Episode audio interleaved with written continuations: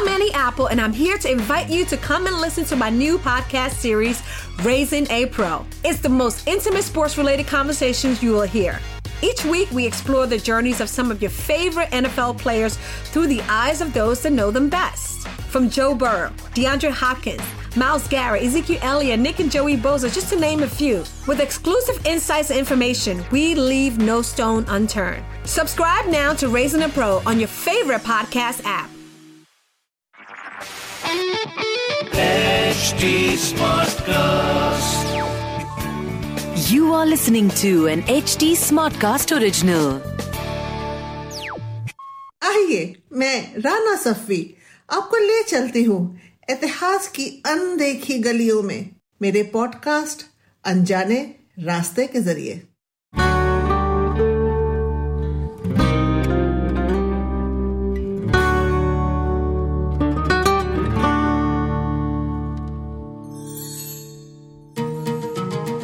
अजमेर का नाम सुनते ही ख्वाजा गरीब नवाज़ और उनकी दरगाह की तस्वीर आँखों के सामने आ जाती है।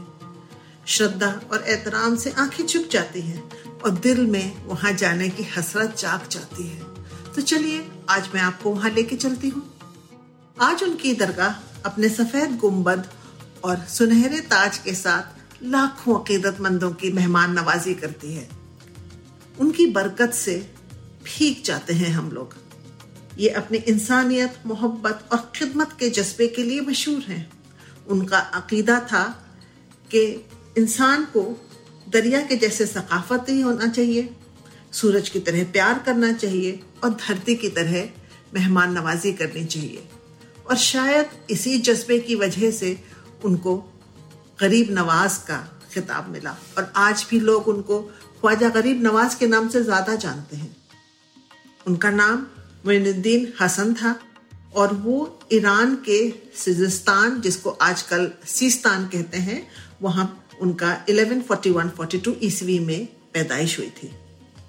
वो शेख उस्मान हरवानी के मुरीद बने।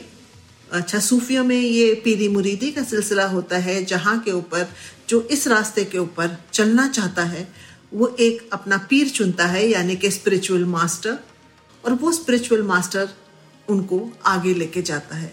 अगर उनको लगता है कि इसके अंदर वो काबिलियत है और ये उस मकाम तक पहुँच चुका है तो जो पीर है, वो अपने कुछ गिने चुने मुरीद या कभी सिर्फ़ एक ही मुरीद को अपना खलीफा यानी कि सक्सेसर बनाता है। ख्वाजा मुद्दीन चिश्ती बावन साल के थे जब शेख उस्मान हरवानी ने उनको खिलाफत दी। खिलाफत मिलने के बाद ख्वाजा गरीब नवाज़ हज करने के लिए मक्का गए और वहाँ से मदीना। वो मस्जिद नबी में नमाज़ पढ़ रहे थे, जब उनको आवाज़ आई कि रसूल खुदा सल्लल्लाहु अलैहि वसल्लम उनसे मुखातिब हो रहे हैं और कह रहे हैं, अजमेर जाओ। उनको नहीं पता था अजमेर कहाँ है। लेकिन जब बसारत हुई है और जाना है तो आदमी को मिल ही जाता है। बगदाद और हैरात के रास्ते होते हुए लाहौर पहुँचे। लाहौर से दिल्ली और फिर दिल्ली से अजमेर। वही जमाना था जब मोहम्मद अबगौर ने पृथ्वीराज चौहान को बैटल ऑफ़ तरेन में हरा कर दिल्ली सल्तनत की नींव रखी थी। ख्वाजा मोइनुद्दीन चिश्ती अजमेर में सेटल हो गए, जो चौहानों की राजधानी थी और वहाँ पे उन्होंने अपने उपदेश देने शुरू किए। उनको वहाँ लोग बहुत मानते थे। और काफ़ी तादाद में उनको सुनने आने लगे और फिर उनके मुरीद भी बने। क्या राजा क्या रंक सभी उनके अकीदतमंद थे और उनकी तरफ़ खींचने लगे। राजाओं की बात चली है तो बताते चले कि जो राजा यहाँ पे अपना माथा टेकने, अपना खराजी अकीदत पेश करने आए, उनमें से मोहम्मद बिन तुगलक, शेर शाह सूरी, अकबर, जहांगीर, शाहजहां और औरंगज़ेब थे। सूफी शहजादे तारा शिको तो पैदा ही अजमेर में हुए थे। सूफी शहजादी, जहानारा, दोनों यहाँ बहुत आते थे। और शहजादी तो अपने निशान भी छोड़ गई हैं यहाँ पर। आज भी क्या कोई फ़िल्म स्टार हो, मेरे जैसा आम आदमी हो, किसी प्रदेश का मुख हो, हर कोई यहाँ आता है। उर्स में जब चादर चढ़ती है तो प्रेसिडेंट ऑफ़ इंडिया की तरफ़ से भी चादर जाती है। 2015 में तो बराक ओबामा ने भी चादर भेजी थी। दूर दूर से यहाँ चादरें आती हैं और खराज अकीदत आता है।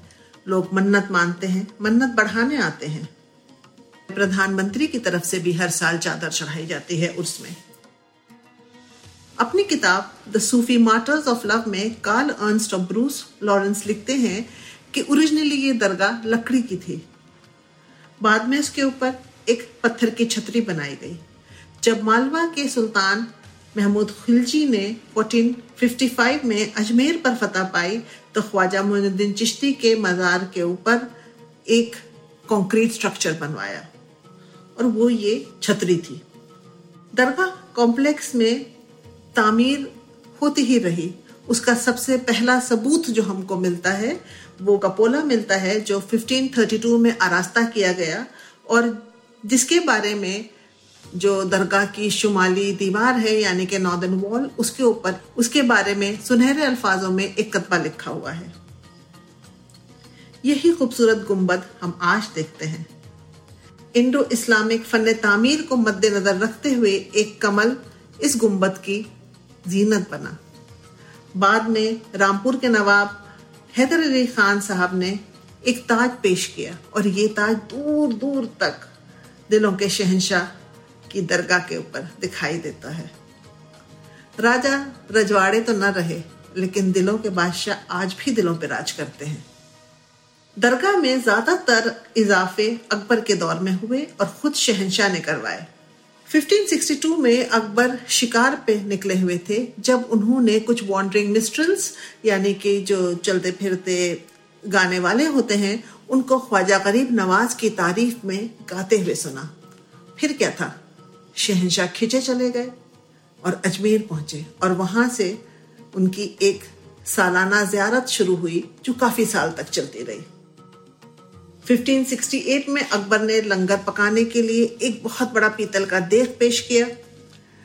और शायद दुनिया का सबसे बड़ा देख में से एक है वो। आज भी उसमें लंगर पकता है। जैसे आप दाखिल होते हैं, आपके सीधे हाथ की तरफ़ देख रखी हुई है और अकीदतमंद ला के वहाँ के ऊपर चावल और गेहूँ के बोरे चढ़ाते हैं और वहाँ पे एक किस्म का दलिया पॉरेज या खिचड़ी पकती है। 800 साल आना इसकी तारीख में आज तक वहाँ सिर्फ़ वेजिटेरियन खाना ही पकता है। 1614 में जहांगीर ने भी एक देख पेश की और वो बाई तरफ़ रखी हुई है। अकबर की देख से थोड़ी सी छोटी है, लेकिन उसमें भी रोज खाना पकता है। अकबर ने 1569 में अजमेर में मस्जिदों और खानकाहों की तामीर का हुक्म दिया। लाल बलवा पत्थर की अकबरी मस्जिद शायद उसी हुक्म का नतीजा है।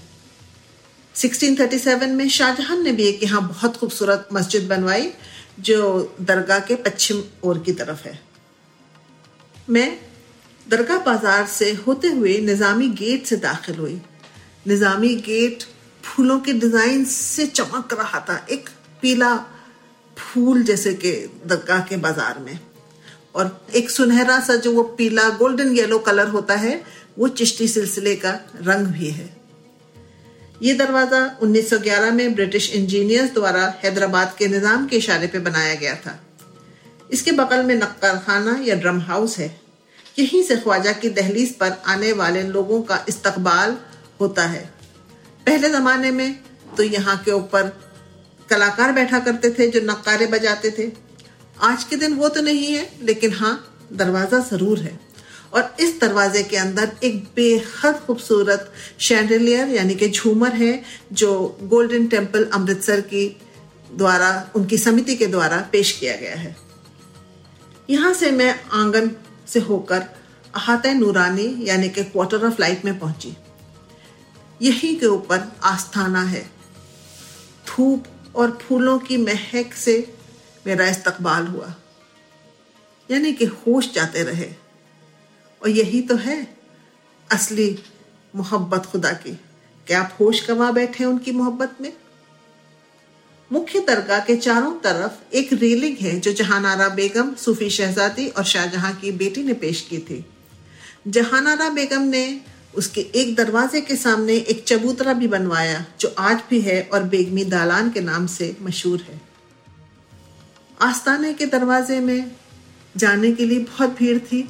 हम सब अपने फूलों की टोकरी या चादर लेके एक लाइन में लगे रहे।